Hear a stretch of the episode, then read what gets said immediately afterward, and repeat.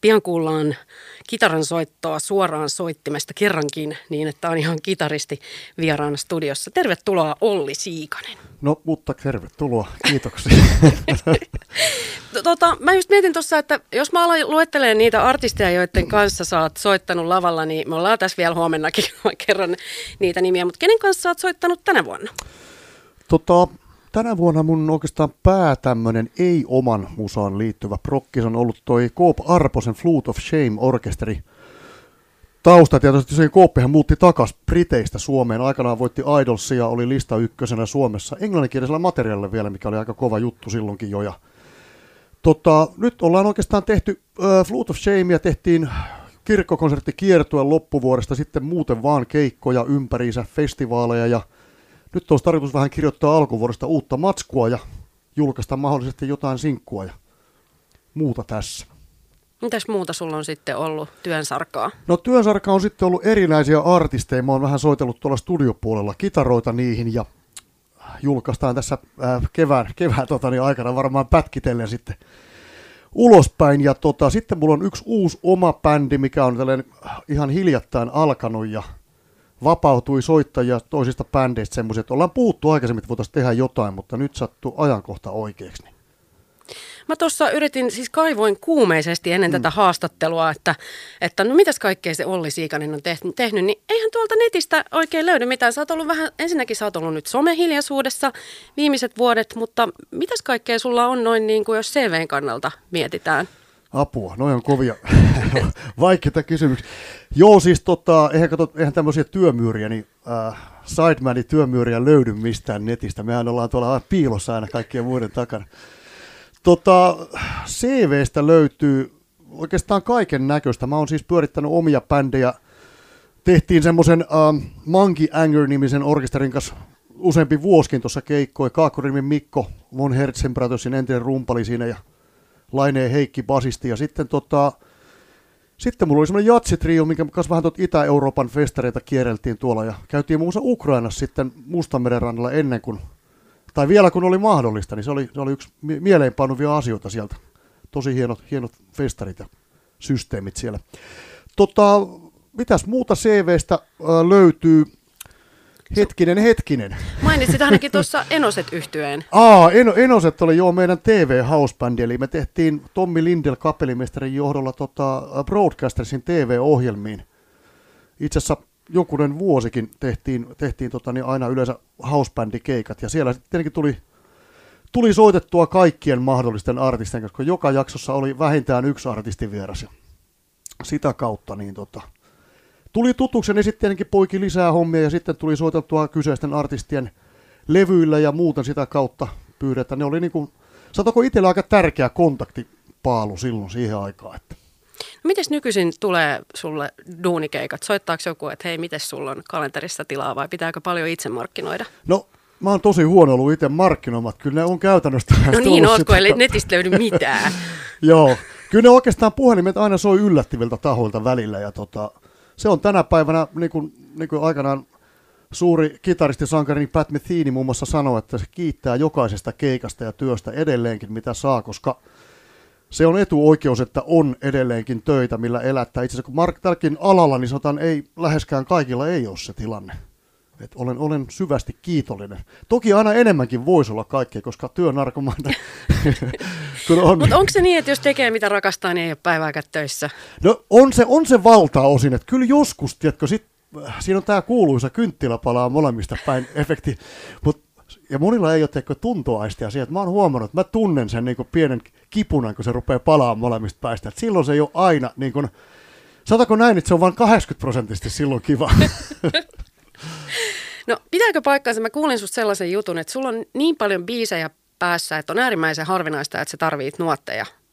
No siis joo, mä oon dinosauruksia siinä mielessä, mä en ole koskaan omistanut iPadia elämässäni ja mä tiedän, että ihmiset tekee sitä paljon, paljon että ne laittaa padin tohon ja sekin on tietenkin taitolaji.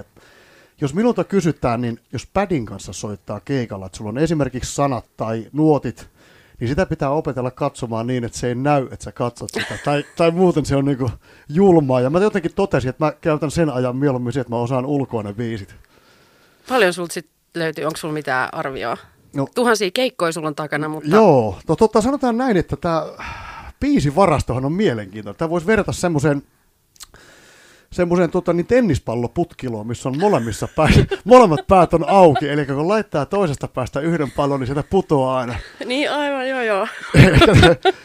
Käytännön esimerkkinä oli mahtava, meillä oli semmoinen yksi tota, tommonen konserttirupeama, missä oli aina vähän taukoa sit keikkojen välillä, ja että oli niin kuin aina seuraava, mm. mutta samalla ryhmällä, niin kyllä se vaan niin oli, että vaikka oli kolme viikkoa vaan taukoa, niin mä jouduin opettelemaan ne biisit käytännössä uudestaan joka kerta, koska sinne välillä tapahtuu jo niin paljon, että kävi tämä tennispalloefekti nimenomaan, että ahaa, mikäs, miten tämä nyt sitten? Kauan sulla menee, että sä otat biisin haltuun?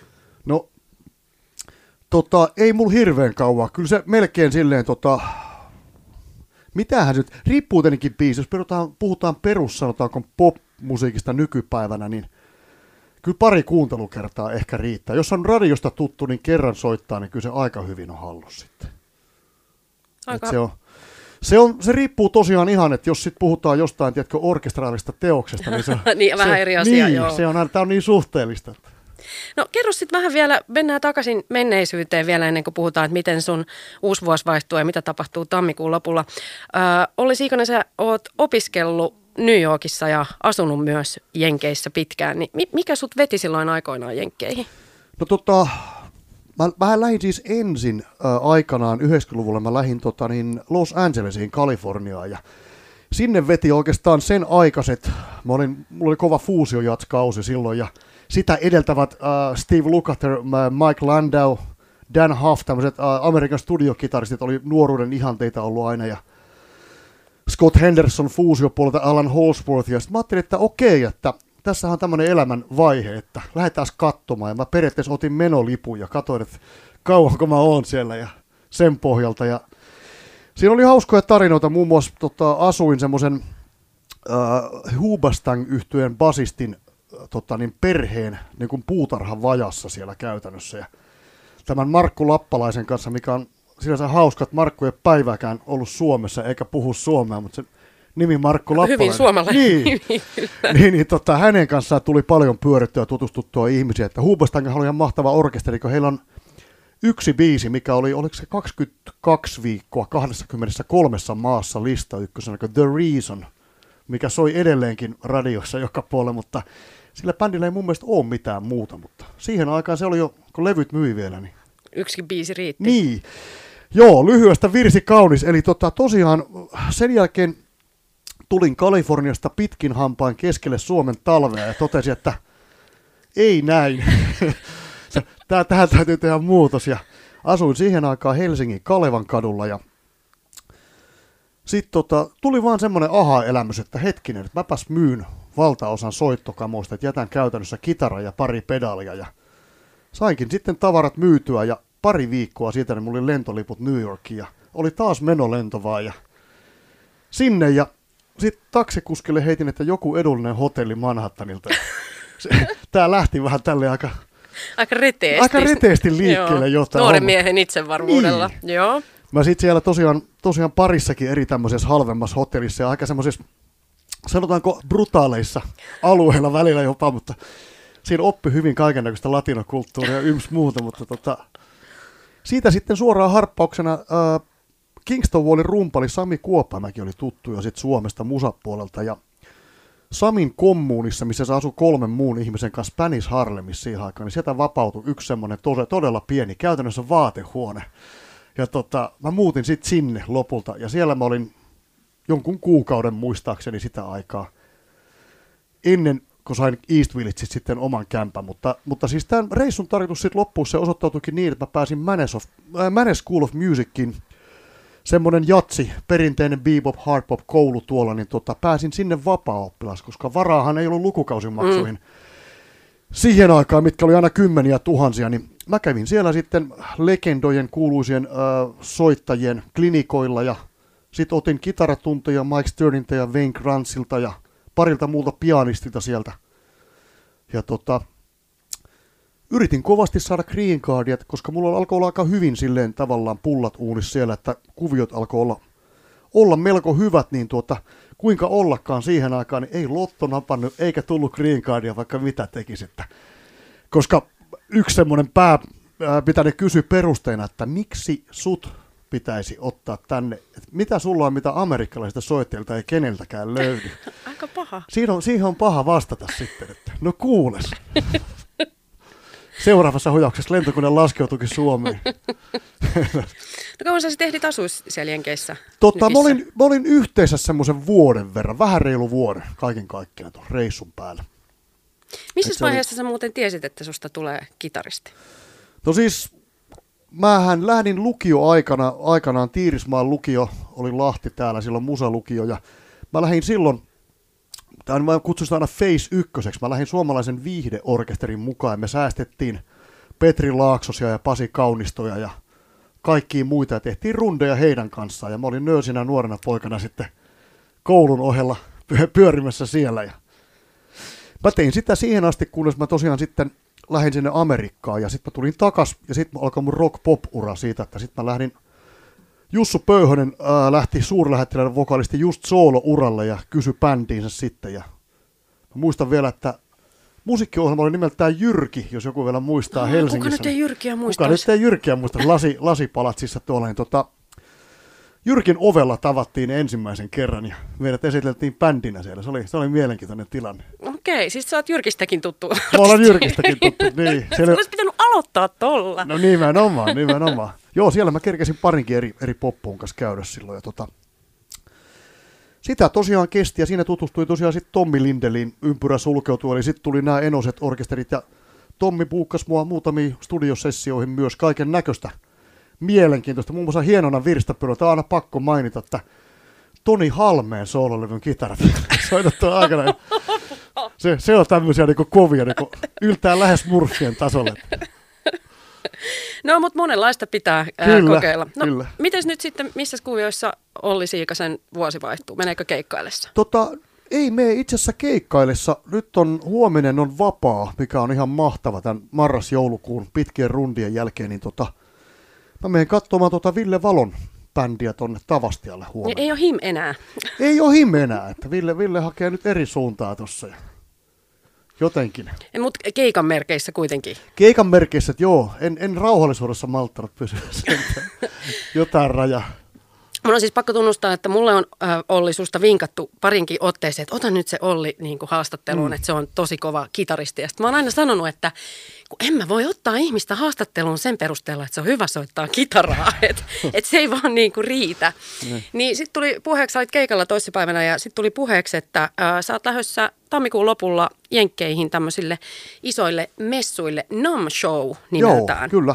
Eli suurimmat musiikkialan messut ja nimenomaan niin, että siellä myydään tuotteita eli välineitä. Joo, siis se on, se on siis lyhyesti messusta niin semmoinen tapahtuma, että siellä on siis pelkästään musiikkialan ammattilaisia, kelle, kedet, äh, ketkä pääsevät kutsun kautta sisään. Eli, eli käytännössä 100 000 ihmistä, mitkä kaikki tekevät työkseen joko tuottajia, soittajia, äänittäjiä, miksaajia, levyyhtiön pomoja – mutta joka ikinen ihminen, jos sä pysäytät siellä ja alat keskustella, niin se puhuu sun kieltä saman tien. Niin se, on, se on mielenkiintoinen tapahtuma ja ennen kuin sen tavallaan kokee ja näkee, niin sitä ei, ei usko. Että... Sä oot jo useampaa kertaa ollut siellä. Joo, mä olin tota 2018 ekan kerran. Mun piti siis lähteä jo varmaan kymmenen vuotta sitä ennen ja mun paras ystäväni Losista David Phillips omistaa semmoisen LA Sound Design-firman, mikä tekee siis kitararäkkejä ja pedalboardeja maailman kovimmille artisteille ja bändeille ja No muille. nyt jotain esimerkkejä niistä bändeistä. No bändejä muun muassa tota, niin Aerosmith, uh,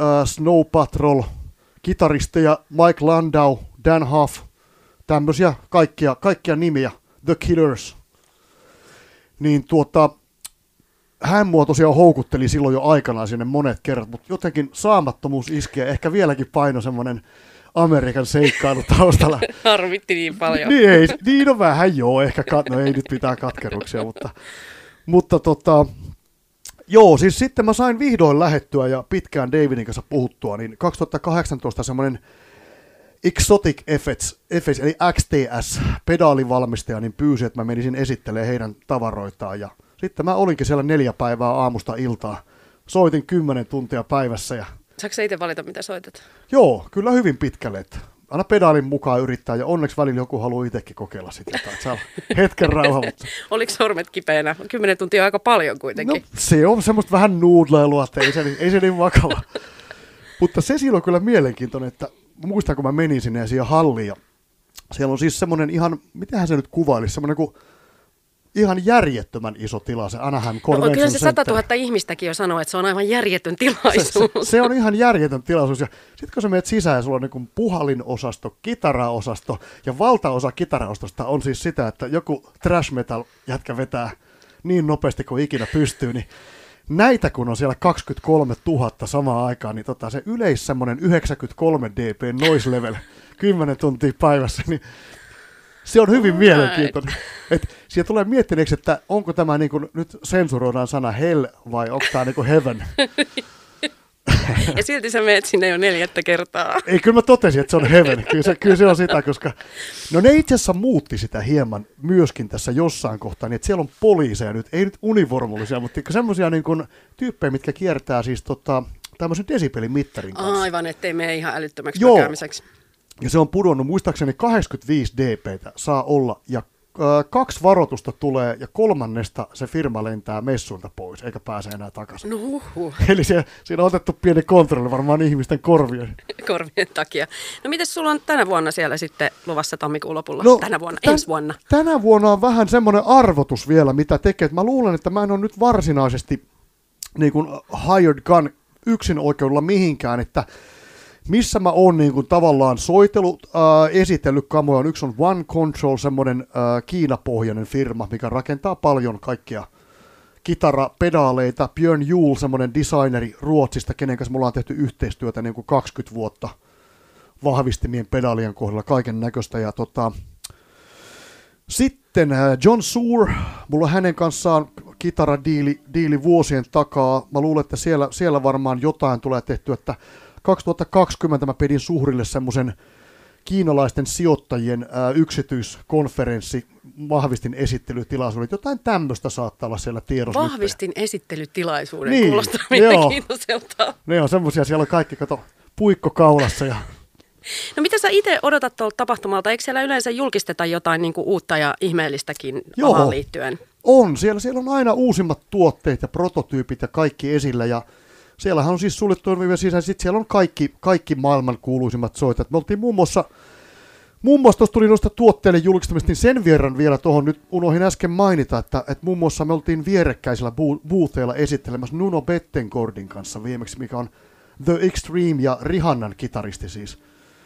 Että, että siellä on niin kuin silleen hauska, että, että kaikki, kaikki niin kuin suurimmat julkimot on vaan niin kuin soittajia siellä ovien sisällä. Että se on, se on hauska. tosi ihanalta yhteisölliseltä niin. myös. Se on myös sitä, ja se ei ole ehkä semmoinen hetki, tosin sitäkin tulee välillä, että, että Starstruck-hetkiä kameran kanssa, niin se ei jotakin, se ei kuulu sinne. niin, ei oikein ole, voidaanko ottaa, ei kun ei kehtaa. niin, nimenomaan, nimenomaan. Ja ihmiset saa olla rauhassa, mutta, mutta tuossa tota, laitteista vielä, niin pahoittelen, lyhyt poukkaus tuonne sivulle kuuluu asiaan. Riannasta voi aina vähän Niin, sitä vähän voi aina sen verran kimmo, kimmota takaisin.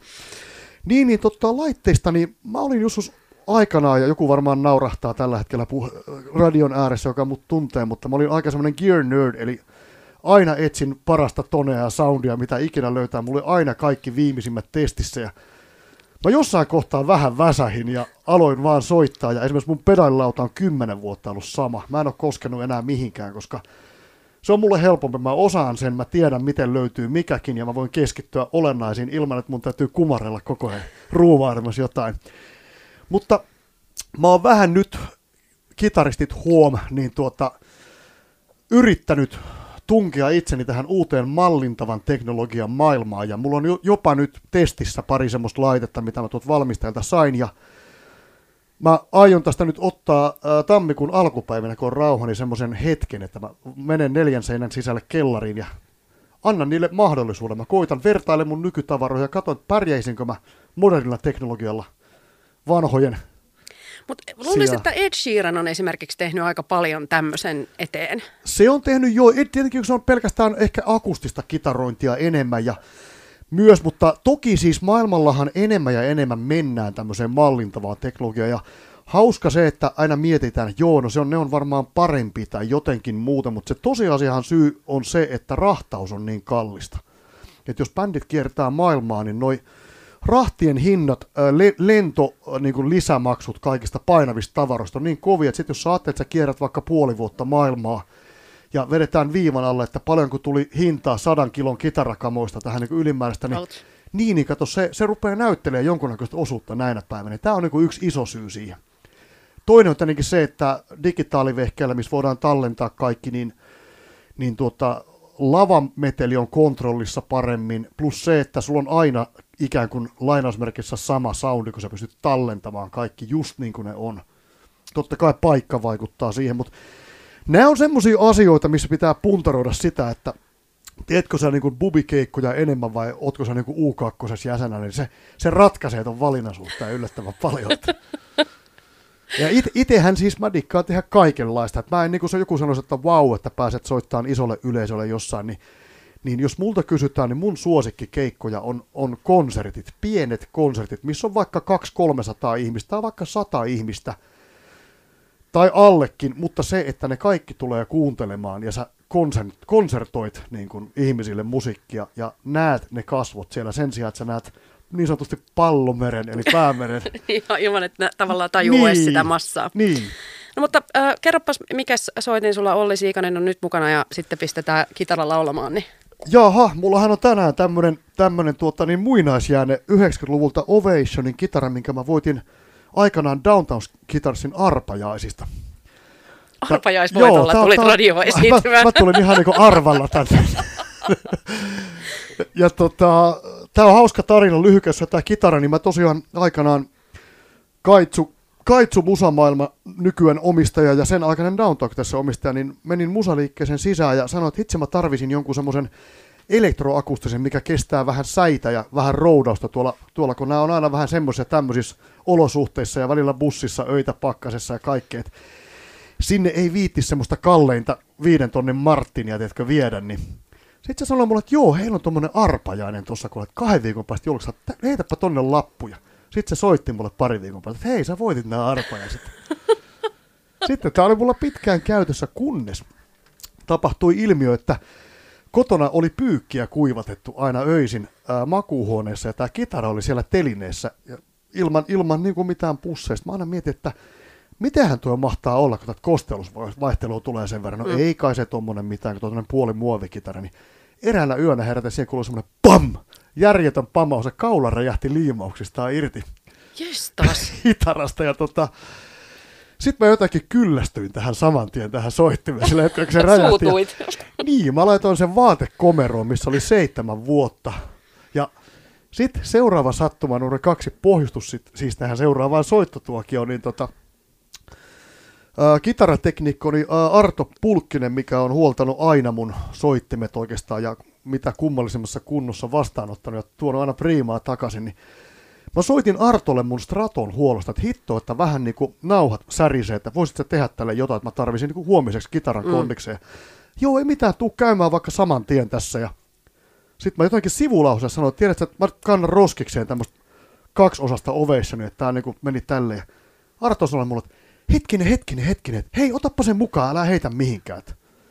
Vein sen sitten mukana niin sinne ja seitsemän vuoden tauon jälkeen niin Arto soittaa sitten seuraavana päivänä, että, että tota, hei, tuus kokeiletat kitaraa. Hän, hän liimaili ja vähän säätiä. Tästähän tuli siis ihan mahtava. Ja siitä lähtien muun muassa kaikki kirkkokonserttikeikat ja Koop Arposen keikat tänä vuonna on soitettu tällä kitaralla. Okei. Okay. Eli, Vähän tämmöinen toipumistarina. Eli ehkä lyhykäisyydessä tiivistys räjähtänyt arpajaisvoitto. Mutta mahtavintahan tässä on tämä ekologisuus taustalla, että olit viemässä jo roskiin ja silti se onnistuttiin korjaamaan ja pelastamaan. Nimenomaan, siis hiilijalanjälkeä pienennettiin huomattavasti. Mm, kyllä. Mitäs sä soitat? Mä en oikein tiedä, että tämä tuli niin puun takaa mullekin tässä, että mä voisin soittaa jonkun kivan, kivan Jimi Hendrix-klassikon tässä vaikka, semmoisen kivan instrumentaaliversion jostain. Mä vaan vetelen jotain. Niin no se, se kuulostaa hyvältä. Anna soida.